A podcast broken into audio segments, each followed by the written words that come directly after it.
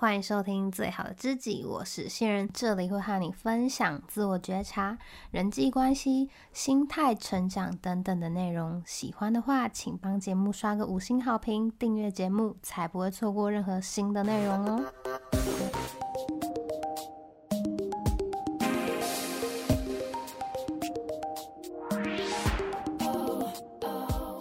几年呢，越来越流行啊，做自己。做自己，爱自己，但是到底什么是自己？你知道吗？小的时候啊，我很常问自己，我是谁？那个时候除了名字啊，我也不知道自己是谁。那么这么多年的灵魂拷问呢？或许现在有一些答案。关于自己是什么呢？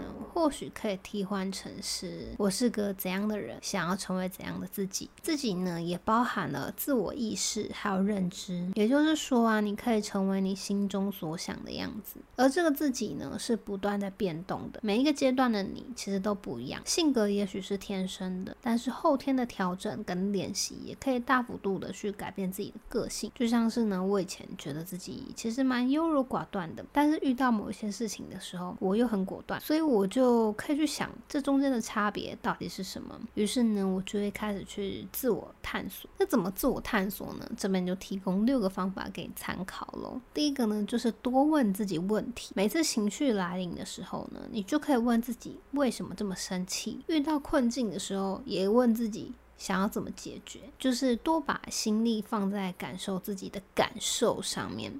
而不是哦，长辈说遇到这个问题要怎么解决？朋友说生气的时候，我要先去大吃大喝，这些都可以先等等。你要先去了解自己为什么会有这样的感觉，而我喜不喜欢？不喜欢的话呢，能够怎么做？举例来说呢，嫉妒它其实就是一个很好转化为动力的情绪，因为它跟羡慕不太一样。羡慕比较像是差距的很远，所以不会想要努力追上的，就看看就好了。但是嫉妒呢，它某个程度上。来说呢，你会觉得自己跟对方好像差不多，不论是能力啊、经验等等的，但是你还是得努力，或者是用对方法，才能够达到和他一样的成绩。也就是说呢。你其实有机会做到，在这个时候啊，你只要把嫉妒转化为动力，你反而有一个目标可以前进。为什么我会嫉妒他？他拥有什么是我想要得到的吗？那我要怎么样才能够做到呢？以上这些呢，都是自我探索。而你问自己如何能够做到，就是替自己找方法了嘛。那这样呢，这个情绪就反而能够帮助你成长。第二个呢，就是观察自己遇到事情的反应，遇到坏事啊，遇到难过的事情啊，第一个念头是什么呢？是想着怎么解决问题，还是被情绪给绑架了？被情绪绑架之后会陷入多久？啊，是骂别人还是骂自己？尤其是负面情绪的时候呢，其实可以探索的是更多的。当我们还无法去驾驭情绪的时候呢，就很容易被牵着走而不自觉。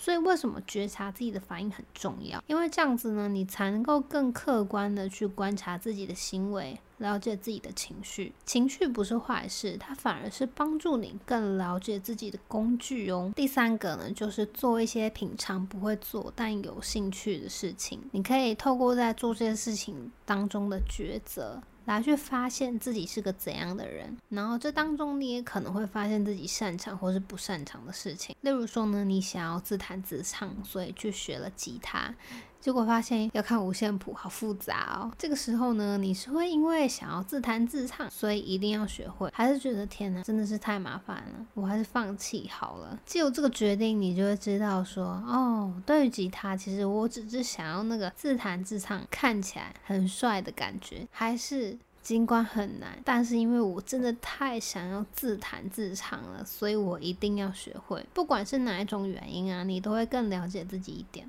第四个呢，是别人对自己的评价如何？其实啊，我们每个人面对不同的人，会展现出不同的面相，所以别人给你的反馈呢，也是一个值得参考的部分。就像之前有人说我感觉很温柔，那个时候我就蛮意外的，因为我有些朋友就觉得我很直接，就跟温柔沾不上边嘛。但是呢，也因为他的反馈，让我看到自己不同的面相。人跟人的相处啊，其实就像是一面镜子嘛。有些人他就是专门反映你的黑暗面，那有一些人呢，他就是会让你不断的、不断的想要成为更好的人。所以呢，多多的和别人接触，其实也是认识自己的方法之一。第五个呢，就是书写或者是创作。创作呢，会让你发现自己在乎什么样的议题。不论你是要做金工啊、做雕刻啊、绘画啊，还是写文章，都必须要有个主题，对吧？那主题从何而来呢？就是从你日常关心的东西来的嘛。就像为什么我开始写这些自我成长的文章啊，开始做音频啊，就是因为我发现自己其实很爱问问题，然后也热衷来解决这些问题，所以才决定要把这些思考啊、体悟分享出来，给需要的人参考。那么你有兴趣的主题是什么呢？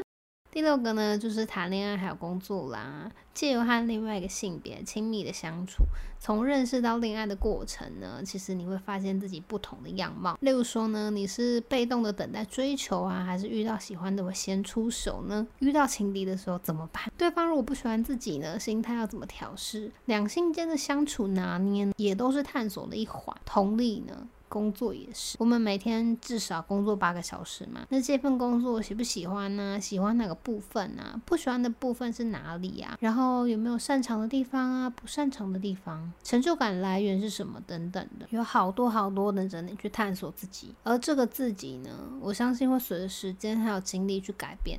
不同时期的你呢，会有不同的样貌。只要你有意识的观察呢，你一定会对自己越来越了解。如果你现在还不了解自己，也别着急。自我探索它是一辈子的旅程，什么时候开始都来得及哦。那以上啊，你最喜欢哪个方法呢？或是你都怎么自我觉察呢？也欢迎你留言和我分享哦。今天的节目就到这边啦，之后会不定期的发布电子报，除了节目精华片段呢，也会和你聊聊生活中的一些启发。有兴趣的话呢，可以到资讯栏里的电子报链接免费订阅。